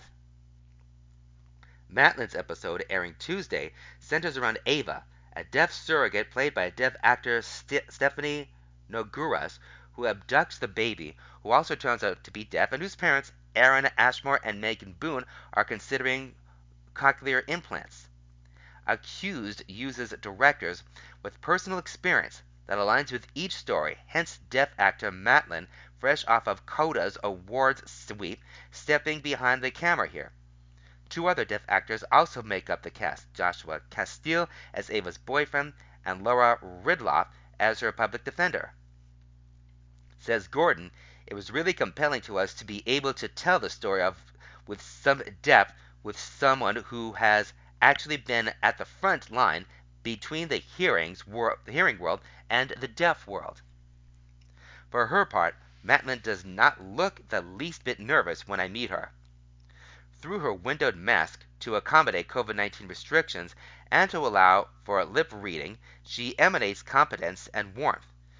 Even on the final days of a nine day shoot, and despite my own communications learning curve. I, I know to watch her, her instead of the interpreter. Everyone on set was given a best practices sheet, but I'm so habituated to, uh, to watching who is speaking that I keep doing it by, by mistake anyway. Matlin is, in short, the kind of person you want in charge in an emergency. During a subsequent Zoom interview, I saw one of my questions is I say one of my questions is lame, and she cheerfully scolds, "Stop being negative." She reminds me of my mother, a woman who refuses not uh, to brightly soldier on. The way accused, the way the accused gig came to Matlin uh, would instill positivity in anyone. Her agent mentioned to Gordon that she wanted to direct. At that precise moment Gordon had the perfect script for her. I guess it just happened at the right time when I was thinking about it, Matlin says. It was almost like karma. Her initial interest came from the fact that it was a story about her community, her culture, her language. She hasn't been a surrogate, but she could identify with the protective instinct for a baby who happens to be deaf. Ironically, though, Gordon's initial idea was simply an episode about surrogacy based on a real story he read about a baby with Down syndrome. It was Maile Meloy, the short story writer and friend of Gordon's, to whom he had pitched the show at, a party, who conceived the idea of the deaf surrogate. Meloy had already uh, been taking American Sign Language classes because she was working on the Netflix show Society, which had a deaf character. When the series shut down during the pandemic, she continued learning the language and about deaf culture. At the same time, she had read Andrew Solomon's Far from the Tree, about traits children don't always share with their parents. Meloy realized that what Solomon had written about scientific advances outpacing the ethics around them applied to deafness as well. Matlin came on during the, uh, the online stage and read every draft. Even before they hit the set, Meloy was convinced Matlin was up to the job. I knew from watching her as an actress and an activist that she'd be a great director, she says. She's so confident and magnetic that people just want to follow her. That confidence isn't impervious to setbacks, though, and Matlin remembers the beginning of the pandemic as a difficult period. Sometimes you felt excluded because masks weren't always like the masks that we had on the set, Matlin said. It didn't feel good for me as somebody who, who depends on lip reading. The majority of the time, she communicates face to face during a take, which I noticed during the shoot. She was either leaning over a desk next to a cast member or standing right in front of them. To communicate, Matlin uses a combination of her own voice, interpreters, and signing. Uh, there are variations between Canadian and American signing, as there are across the, all countries. But as Meloy points out, signing is still useful if you're speaking to someone across the room and want to keep a quiet set. The only difference between the hearing between hearing the actors and the deaf actors was the fact that I could sign freely with the deaf actors, Matlin says. The actual job of directing them was the same. Which is not to say she didn't ask for help before the shoot.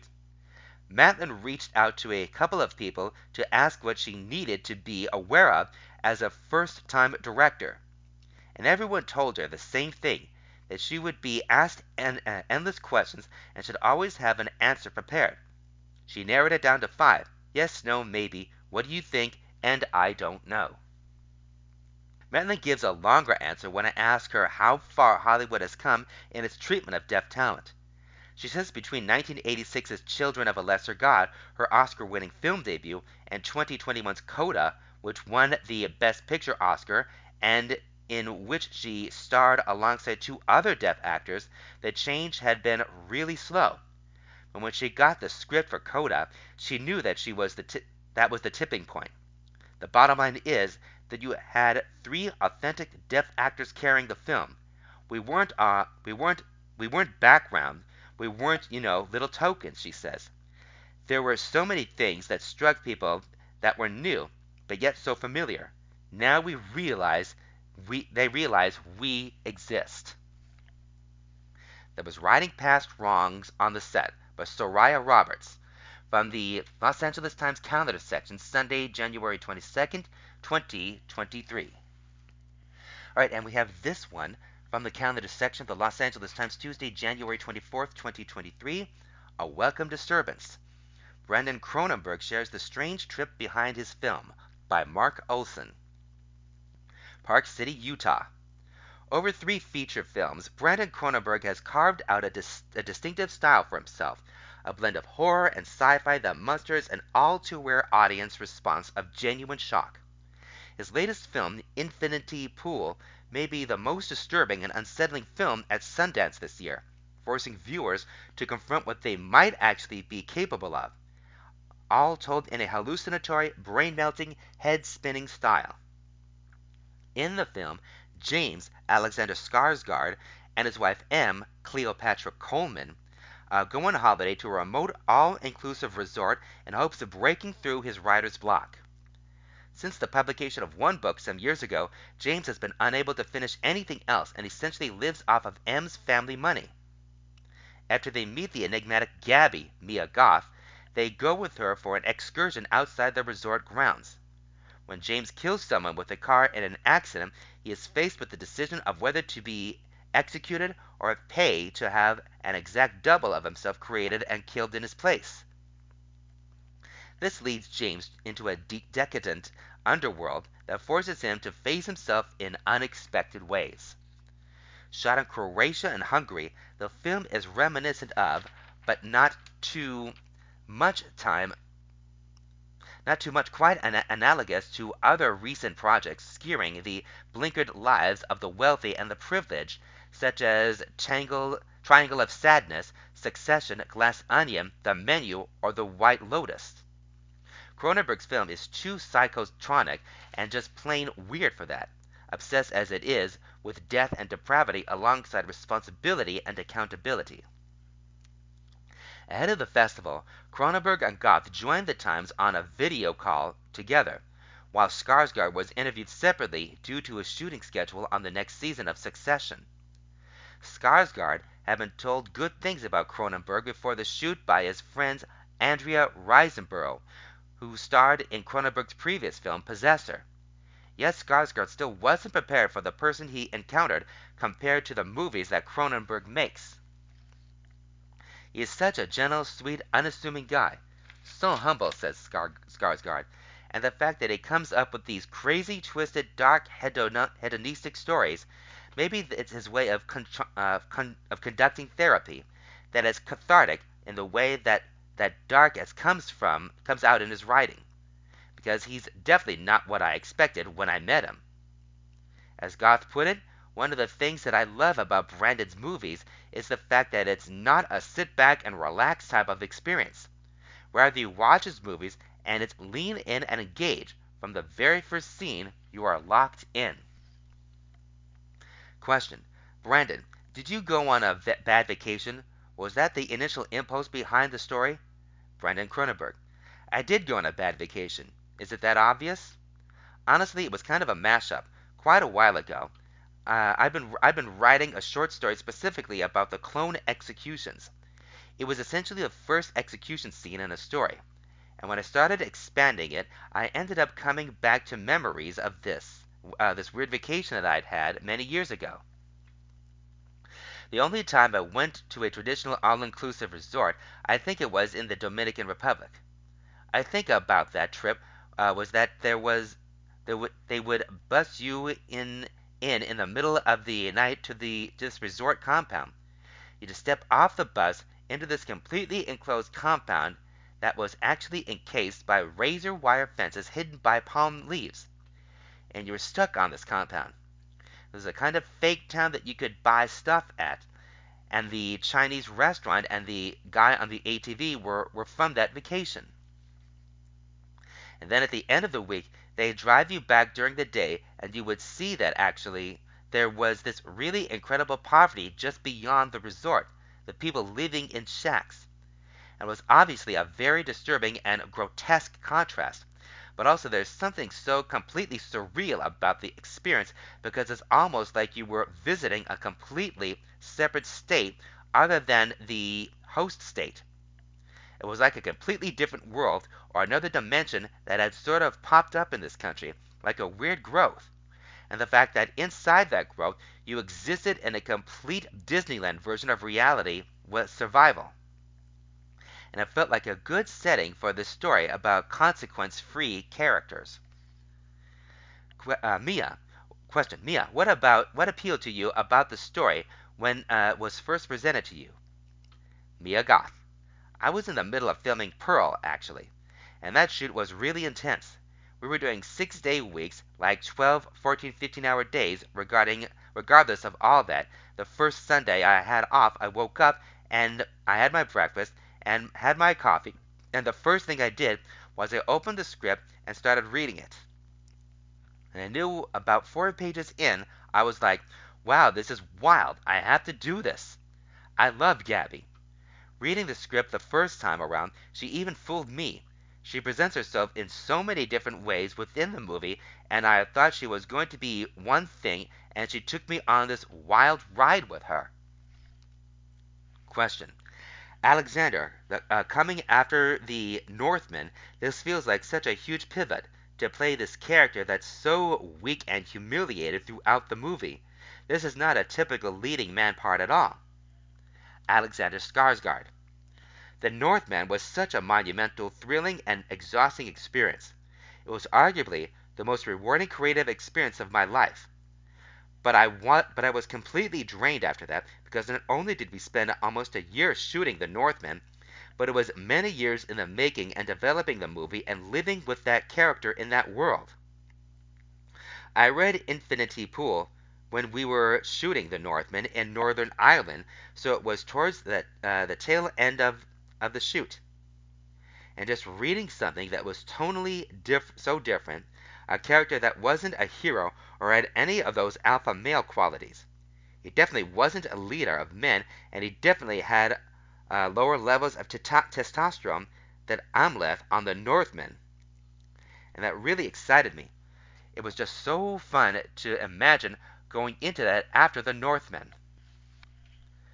Brandon, I found the movie to be so de- destabilizing.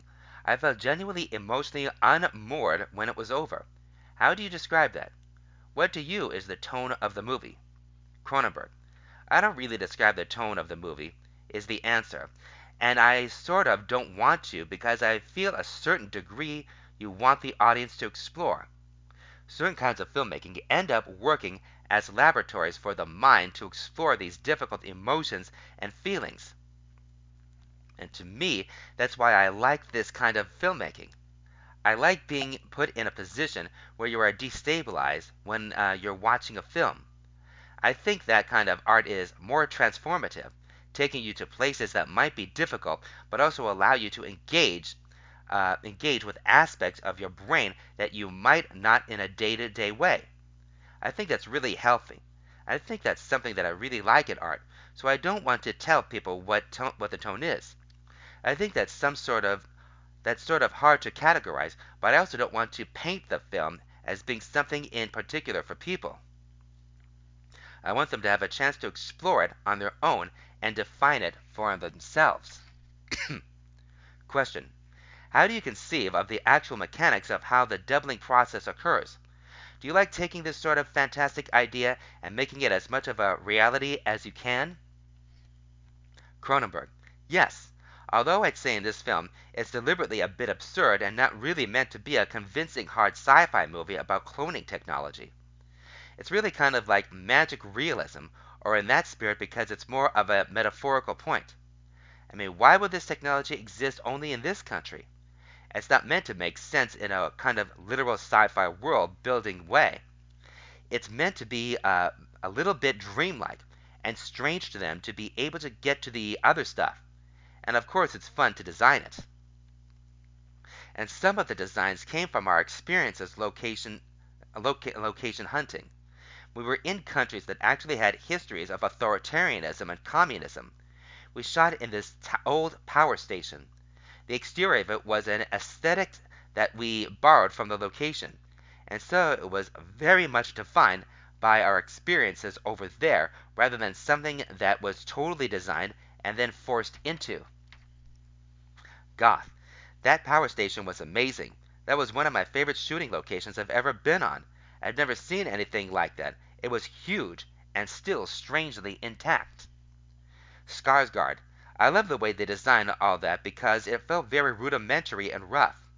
Because when you think of the fact that they're capable of cloning a body, you would imagine it to be in a more futuristic sci-fi environment where it's this very austere, clean lab and they do it in a high-tech, cool fashion with computers and stuff. But this is very manual and very analog with big hoses and weird-ass. I thought that it was a really interesting choice by Brandon to go in that direction in, instead of making it look futuristic. It was all like a dirty old East European factory. Question. Mia, there's a movement in the movie, there's a moment in the movie where you're lying on the hood of a car as it's slowly moving and you're eating from a bucket of chicken as Alex walks in front of that car. The image is really absurd, but also really unnerving. Did that movement stick to you? Goth. Yes, because it's a wide, a wild scene. But really, every day on stuff, I felt like I was sitting on the hood of a car eating a bucket of chicken. Cronenberg. Can we put that on the Blu-ray? Could that be a cover quote? Goth. What I mean by that is Brandon as a director is so trusting and he gives so much freedom to his actors and it's such a joy to uh, to work with a director like that.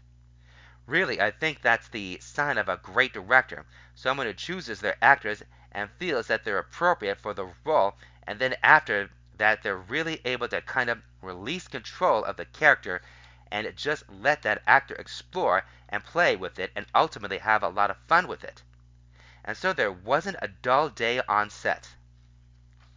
Every day was a different adventure. There was a different wild situation that we were finding ourselves in, and so I guess the scene with the chicken is kind of the climax of what the whole shooting experience was. Skarsgård. The scene was a fantastic day. When uh, when we get get into that, when he when he tries to get away, it's also kind of weird and pathetic and sad that there's that fight and she's just laughing at him. It's just this really humili- humiliating moment for him, and most of the movie is humiliating, just like the sequence uh, sequence of a humiliation moment for for him for him, just just like a sequence of humiliation moments for him. But I just remember turning around, looking at Mia, having this little picnic on the hood, and they're slowly driving by. It's so funny in that scene. Question. Brandon, I had the pleasure of talking to your father, David Cronenberg, last year when his movie Crimes of the Future was coming out, and he talked about how excited he was uh, that uh, he was that when he was shooting his movie in Greece, you weren't in you weren't that far away shooting your your movie in Croatia. Was it fun for you to be close to him while you were both shooting? Cronenberg. It was cute.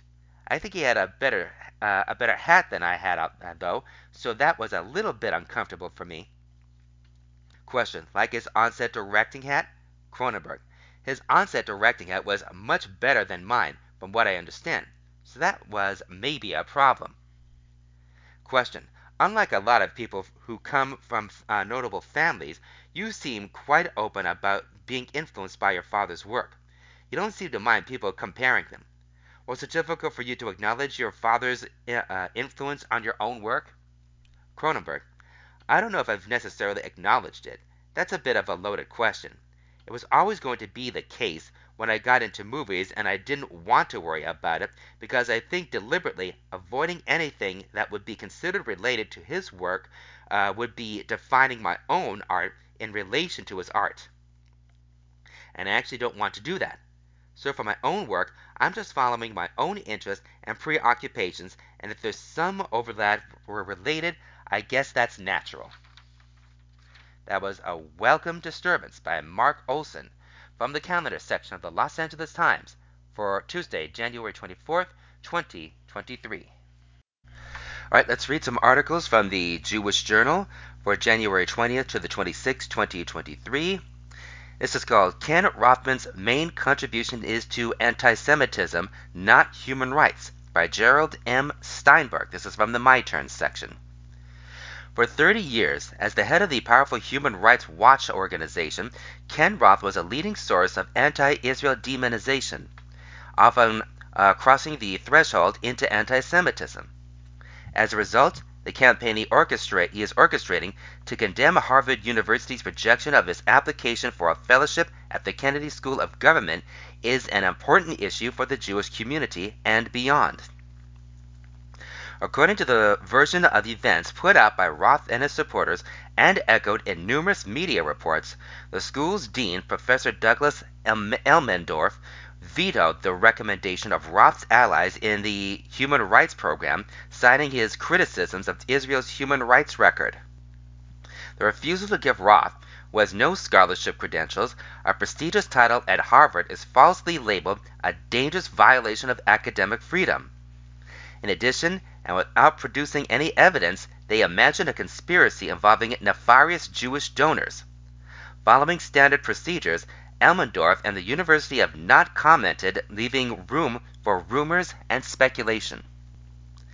Details of Roth's actual history of intense hostility towards Israel, Zionists, and the mainstream American Jewish community are deliberately ignored and erased in order to support the myth that he merely criticizes the Jewish state in a manner no different than other countries.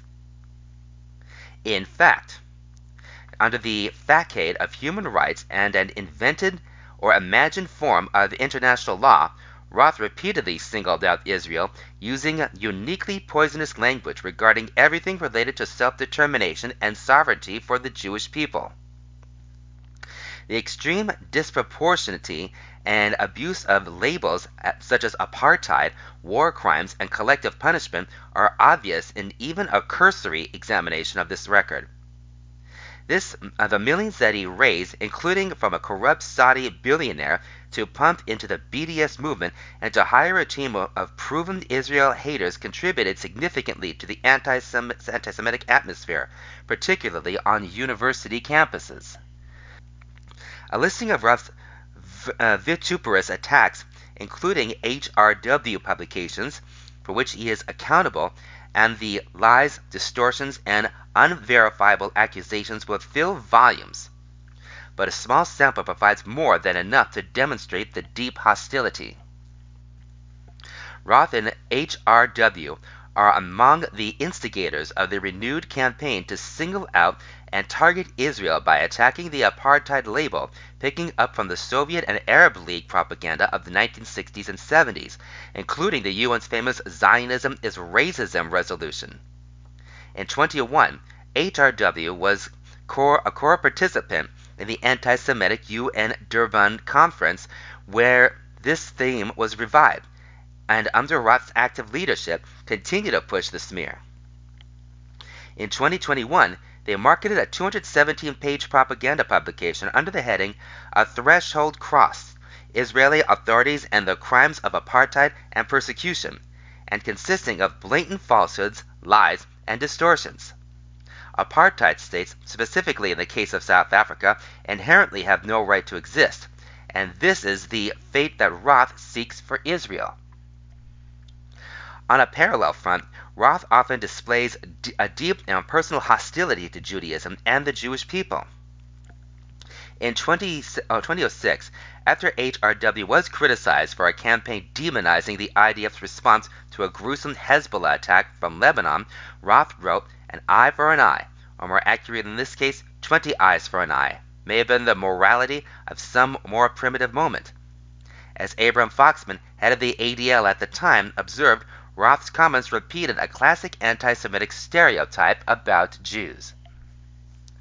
In parallel, Roth repeatedly blames Jews and Israel for the dangerous increase in an anti Semitic and at some and at times deadly violence.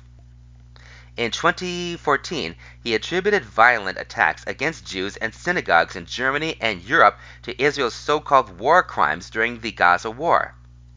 In the context of the 2017 white supremacist march in Charlottesville, Roth endorsed a propaganda piece published by a platform reportedly linked to the Muslim Brotherhood and headlined Birds of a Feather White Supremacy and Zionism. Roth included a picture depicting a Confederate and Israeli flag, commenting, Many rights activists condemn the Israeli abuse and anti Semitism. Some white supremacists embrace Israel and anti Semitism. And in 2021, Roth tweeted, The surge in UK anti Semitic incidents during the recent Gaza conflict gives the lie to those who pretend that the Israel, Israeli government's conduct doesn't affect anti Semitism. After intense criticism, Roth later deleted the last tweet, claiming he was misunderstood. But given the extensive track record of abusing and exploiting human rights for anti Semitism, this excuse wears thin. Instead, Roth uses his Jewish roots as a shield and odiously seeks to use the Holocaust, specifically his father's experience growing up in Nazi Germany, as a means to justify his hostility to Israel. Adding to the indictment is the fact that in the 30 years during which Roth ran HRW, the organization's reporting on and acknowledgement of anti Semitism is largely non existent. Regardless of the reasons for the for Harvard's rejection of Roth's fellowship application, and in the absence of an official statement from the school, the accuracy of the claims cannot be assessed. It is important to counter the vilification of the dean and efforts to portray a catalog of anti Semitism as benign criticism. Human rights and hate are at opposite ends of any moral spectrum, and the attempts to conflate them must not be tolerated. That was Ken Roth's main contribution is to anti-Semitism, not human rights by Gerald M. Steinberg from the My Turn section. Gerald M. Steinberg heads, heads NGO Monitor and is the Emeritus Professor of Political Science at Bar Ilan University. All right, and again from the My Turn section, this is called Who's Afraid of the West by Blake Flayton. Natalie Wynn, known by her YouTube channel name as ContraPoints, is an internet personality as intelligent as she is hilarious. A few times a year, if we're lucky, Wynn publishes a feature film length video essay online, impressively produced with costumes and sets on a controversial topic she, and presumably her audience, is obsessed with. Such topics would uh, uh, such topics such topics have included envy, addiction, J.K. Rowling, beauty, and capitalism. But one ContraPoints video I'm routinely drawn back to above the others is dedicated to the West, more specifically to the term itself, which is often used but seldom understood. As a politically involved new immigrant to Israel, frequently immersed in conversations surrounding Jewish identity, religion, governance, and, the, and conflict, the notion of the West is something I am confronted with daily and since Israel's recent election, it feels like something I read about on an hourly basis. But what does the term really mean? And what are its implications, especially when talking about Israel? It's easy to take for granted that there is a historically uh, continuous, clearly defined thing called Western civilization that starts in ancient Athens and flourishes in our own era, says Wynn. She continues, but this is really just a story constructed retrospectively by modern people for particular purposes. In other words, one's own definition of the West usually depends on how they themselves would like it to be characterized depending on their political ideology. For example, a right wing populist may think of the West as civilizations made up of predominantly of white Christians and will, will use the term as a bludgeon against immigrants and refugees who come from non white, non Christian countries. An academic might think of the West as any society that continues Greco Roman traditions of democracy, whereas a philosopher might think of the West as that which rises from a specifically secular observation of the world. A classic liberal might think the West is comprised of societies that institutionally protect minorities, both ethnic and religious, whereas a leftist may regard the West primarily as a vehicle of colonialism and exploitation.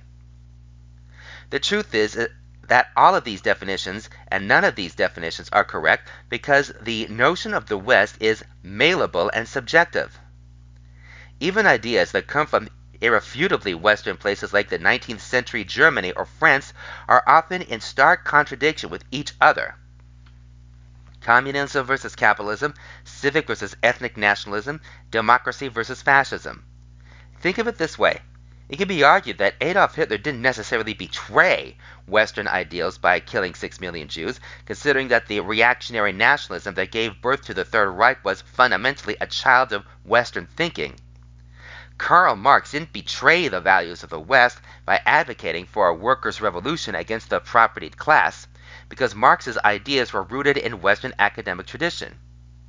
Both the neo Nazi and the progressive professor are correct in their characterizations of Western civilization because it has, at one point or another, championed their own world view. Now zoom into Israel, year 2023. The West is often the start of an argument between the Jewish state's many factions. First, the West is sometimes portrayed by those who fall on the more religious and right wing side of the spectrum as a boogeyman that has come to chip away at the Jewish identity of both the individual uh, Israeli and the state of Israel, an agent for assimilation, the Hellenistic uh, force per, uh, permitting Judea in our modern era. Rabbi Yishai Fleisher, a Hebrew Hebron local who advocates for continued Jewish settlement in the West Bank and a more traditionally religious society within Israel, told the Daily Beast, I know how to handle problems in a Semitic manner, not necessarily in a Western manner, and not to uh, and to understand that sometimes Western ideas, including Jewish leftist ideas, are actually colonial ideas. He continues, for example, the two state solution, that is absolutely a Western colonial model.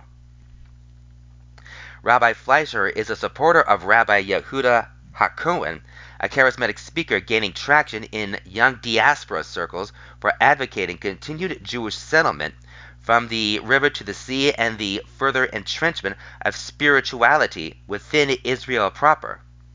After Israel's election in November, HaKohen decried Israel's westernized liberal Zionist ruling class that is uh, primarily concerned with the material well-being of the Jewish security, economy, diplomacy, etc., but maintains a very European sense of national identity while remaining largely estranged from the ancient values and traditions of Am Yisrael. These characters advocate for policies that are considered ultranationalist yet rail against the West in presenting their ideas. In contrast, many uh, both in Israel and the United States support the very same proposals, but make use of the West as a positive, not a negative. Some argue that the sentiments of the West are a bulwark of the West against an Islamic ca- caliphate stretching all the way from Tel Aviv to Kabul. And on social issues, conservative politicians in the United States cite Jewish traditions as a foundation of the West, which in their minds rests upon the Judeo Christian values founded in the Hebrew Bible. Politicians on both the left and right may justify their support for Israel because of the shared values between Israel and the United States and their shared vision for democracy, as the State Department notes. On the other side of the aisle, the West is utilized just as often. The Israeli mainstream left, which opposes right wing policies in the West Bank and favors secularism over halakha in the public square, marches toward a vision of Israel that is a European style Western country, a Vienna on the Mediterranean as Theodore Herzl envisioned it. After the most recent election, this once dominant Israeli vision appears to be slipping away. In contrast, those on the more fringe left in Israel and the diaspora regard Israel as already the embodiment of the West, only proven by the most recent elections. In their often anti Semitic view, Zionism is the poster child for the West, an instrument of colonialism and disposition.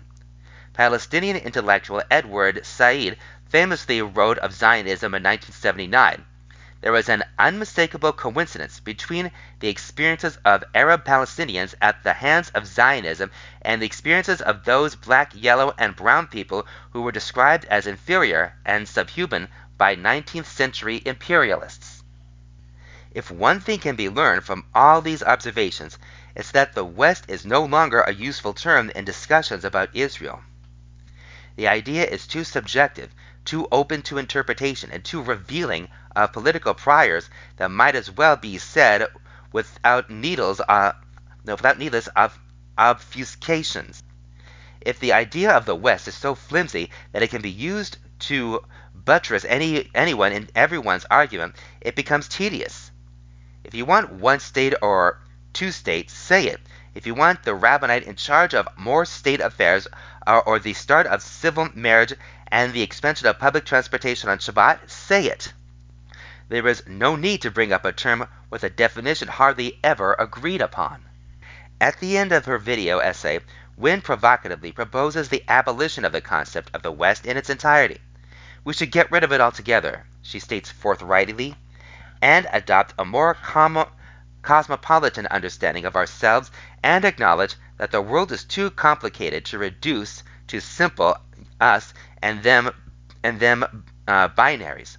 Living in Israel for only four months has led me to agree with her. That was Who's Afraid of the West by Blake Flayton from the My Turn section. Flayton is the new media director and columnist for the Jewish Journal. All right, let's uh, conclude with this. This is called For a Small Fee, a poem for a Parsha Vaera, Aliyah 5 by Rick Lupert. Stretch forth your staff and strike the dust of the earth, and it shall become lice throughout the entire land of Egypt. Exodus 8:12.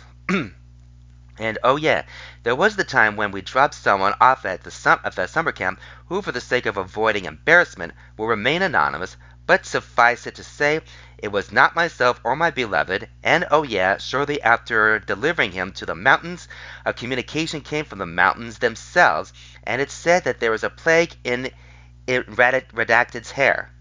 And would you like to come back to the mountain and retrieve him, and use your magic and health insurance to rid him of the plague?